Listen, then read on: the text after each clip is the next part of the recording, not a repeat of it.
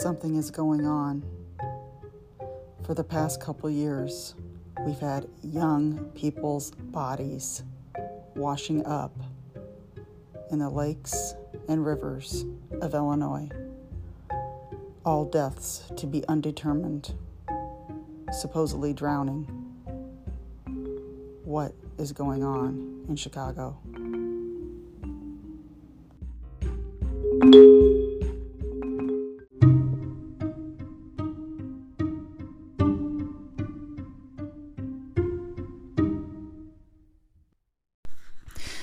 Good evening. Happy Friday. It is January 20th. Okay. Um, I am back at Kelli's Coffee and Crime Chat. And um, I am, this is kind of a different episode. Um, I was made aware of this on my Spotify page when somebody commented on the Q&A section of episode 16, which is Jelani Day. And I'm so glad they did, and I hope they're listening. So um, I am always looking for suggestions, and this one really needs attention. Um, I am drinking Java Momma Banana Rum Shaker. That is the coffee of t- for tonight. Um, just think of banana bread on a Caribbean cruise. That's what this is. You got bananas and rum swimming in brown sugar. Um, this is very good. It is now discontinued because it was part of our holiday collection, but we just came out with our Mardi Gras flavors. So we have bananas Foster, uh, King Praline, King Praline, um, and then there's two more. Um, the Big Easy is one which is just a dark roast. It's not flavored, and then there's another one. Um, I can't think of the name of it, but it's the d- desserts that they have that's got powdered sugar over the top of them. It starts with a B. I'm going to say bag, baguette, but I'm not sure if that's how it's pronounced. Mm. Like I said, I could be all wrong about that.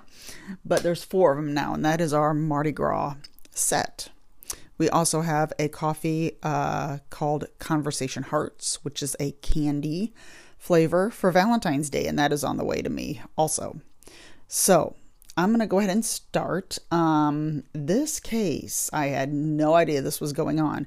But if you're interested, go back and listen to episode 16 because that's the Jelani Day episode.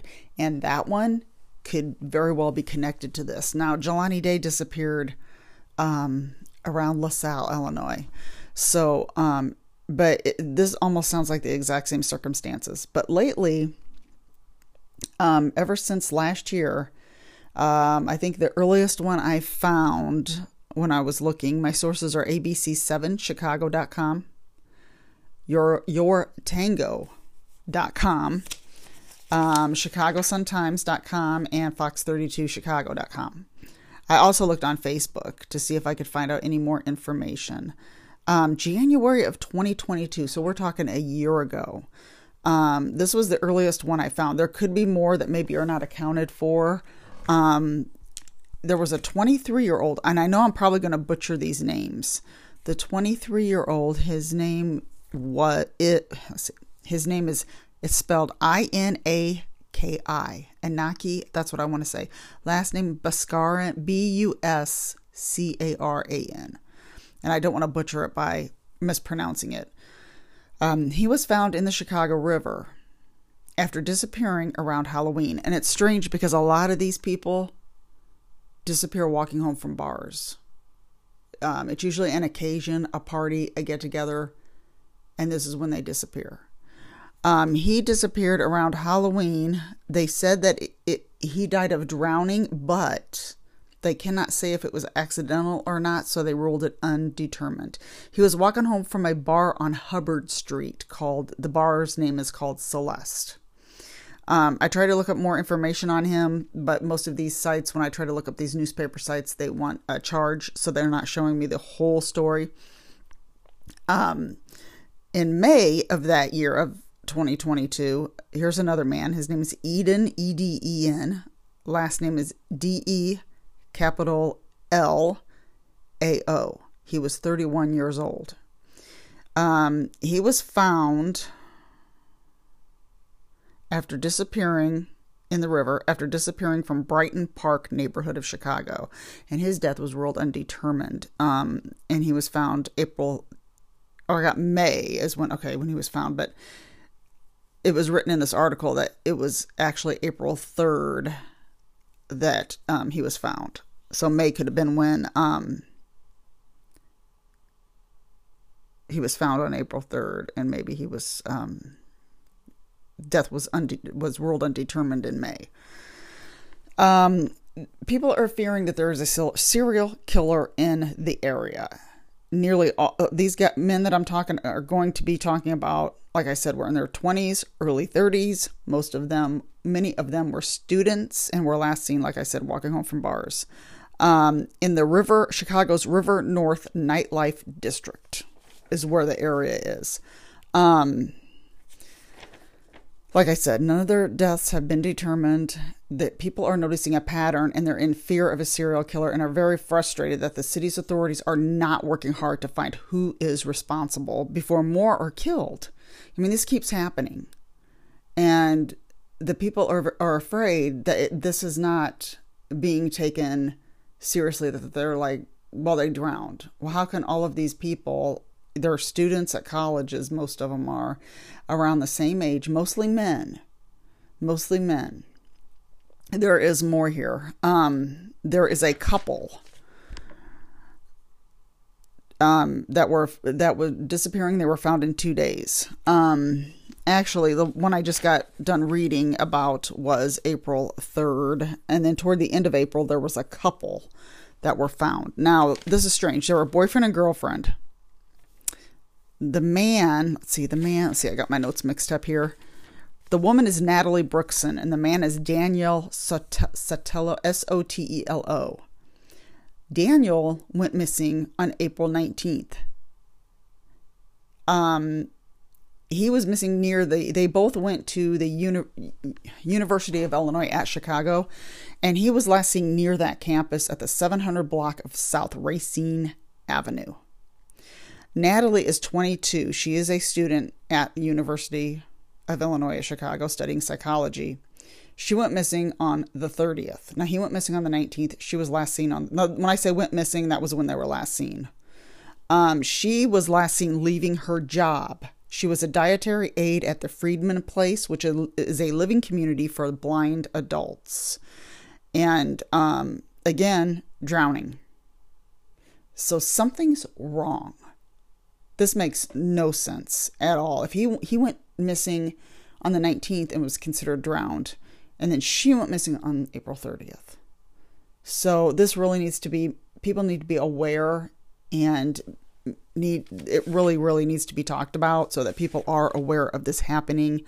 Um, if you're in that area, just be careful because now this worries me. You know, if I'm ever in that area, which usually I'm not because Chicago's north and I'm more central, but it's just so scary to me. There is a Russian man or Polish man, sorry. I know I'm not going to be able to pronounce this because it, it's it's spelled K R Z Y S Z T O F. Last name looks like Sherbert Schubert S Z U B E R T. He was found in Oak Street Beach, which is an area of Chicago, two miles south, after he was leaving a Christmas party. Now, that was last month. So, um, now him, let's see, I had something else written down about him, about the Russian guy. Or, I mean, sorry, um, Polish. Um, he uh was okay. Oh, his he was last seen at a bar, the bar called Celeste, which I talked about at the beginning. Um, he became separated from friends. Okay, no, that was yeah the the Polish guy. Sorry, I'm getting all this messed up, mixed up here. But um, I'm sorry. Celeste was the Inaki Buscaran, Buscaran, 23 year old. I am so sorry for not pronouncing these. He was the one that went missing from Celeste.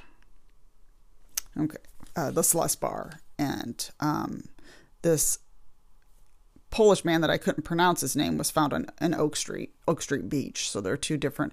I'm not familiar with a black the um, nightlife district area of Chicago, River North Nightlife District. So, um, I'm so sorry because I am not. I'm just. I'm afraid I'm butchering this because I'm trying to explain it the way that I was able to read about it online. Um, because I couldn't find all that much information. Now, this other one, Peter Salvino, was 25. This is the one I found out the most information on. Now, he was found, hopefully I can say this, Diversey, Diversey Harbor, which is an inlet of Lake Michigan. He was found by police. He was a student at Northwestern and he went missing on December 17th, walking home from a party just two weeks after he turned 21. Now, um, this is the thing about him. He was seen on surveillance um, he left the party at the 2400 block of North Geneva Terrace in Lincoln Park. He FaceTimed a friend about a half mile away from his apartment in the 800 block of West Lill L-I-L-L Avenue. Video surveillance confirms he was walking at 11:43 and passed Big Apple Finer Foods at 11:44 p.m. At 12:15, his car calls went unanswered as a friend tried to call him back. Now, he is seen on surveillance at a hot dog stand called the Wiener's Circle an hour before he went missing. And this would have been the, the Wiener Circle is at 2622 North Clark Street in Chicago. And um, I will have pictures of all of these men that I found photos and um, the surveillance photos of uh, Peter Salvino. I'll have that up on my Instagram, and that is Kelli's Coffee and Crime Kelli's Coffee Crime Chat is my Instagram, and that's where I will have the photos, and Facebook is Kelli's Coffee and Crime Chat. So I will post these. Um, I thought I had written this down, but apparently I have no idea where it is in my notes. But when I was, again, bringing up the Polish guy again, he was the one who was staying in Joliet. I swear I wrote this down. I swear I did. like I said, I can't find it. He was staying in Joliet at a hotel, and he was here. He was an IT student, and he was here doing a job. Um, and he was attending the company's Christmas party that he was doing this job for. And that's why I got confused earlier when I was I, I knew there was something else I was gonna say about him and that's the one whose whose name I cannot say at all. Kurzi, I, I, can't even decide. I can't even begin to say it. But um, he was the one who wasn't even from here. He was just over here doing a job, um, and in Joliet, and he had a uh, hotel there. So this is just this. I, I don't understand what's going on. I, I mean, I'm sitting here talking about this, and I am just totally confused.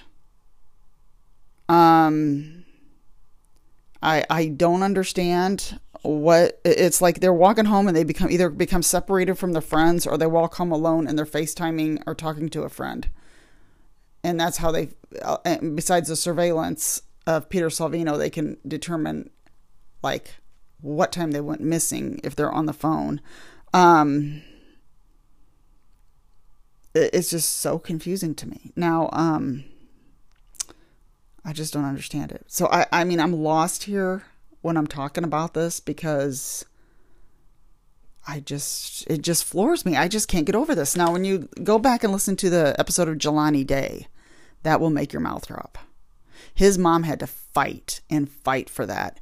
And they did pass the Jelani Day law here in Illinois. And the law says after 72 hours of finding a body, if they cannot identify the body, the coroner has to consult the FBI because Jelani Day sat in a box for weeks and weeks without even being identified.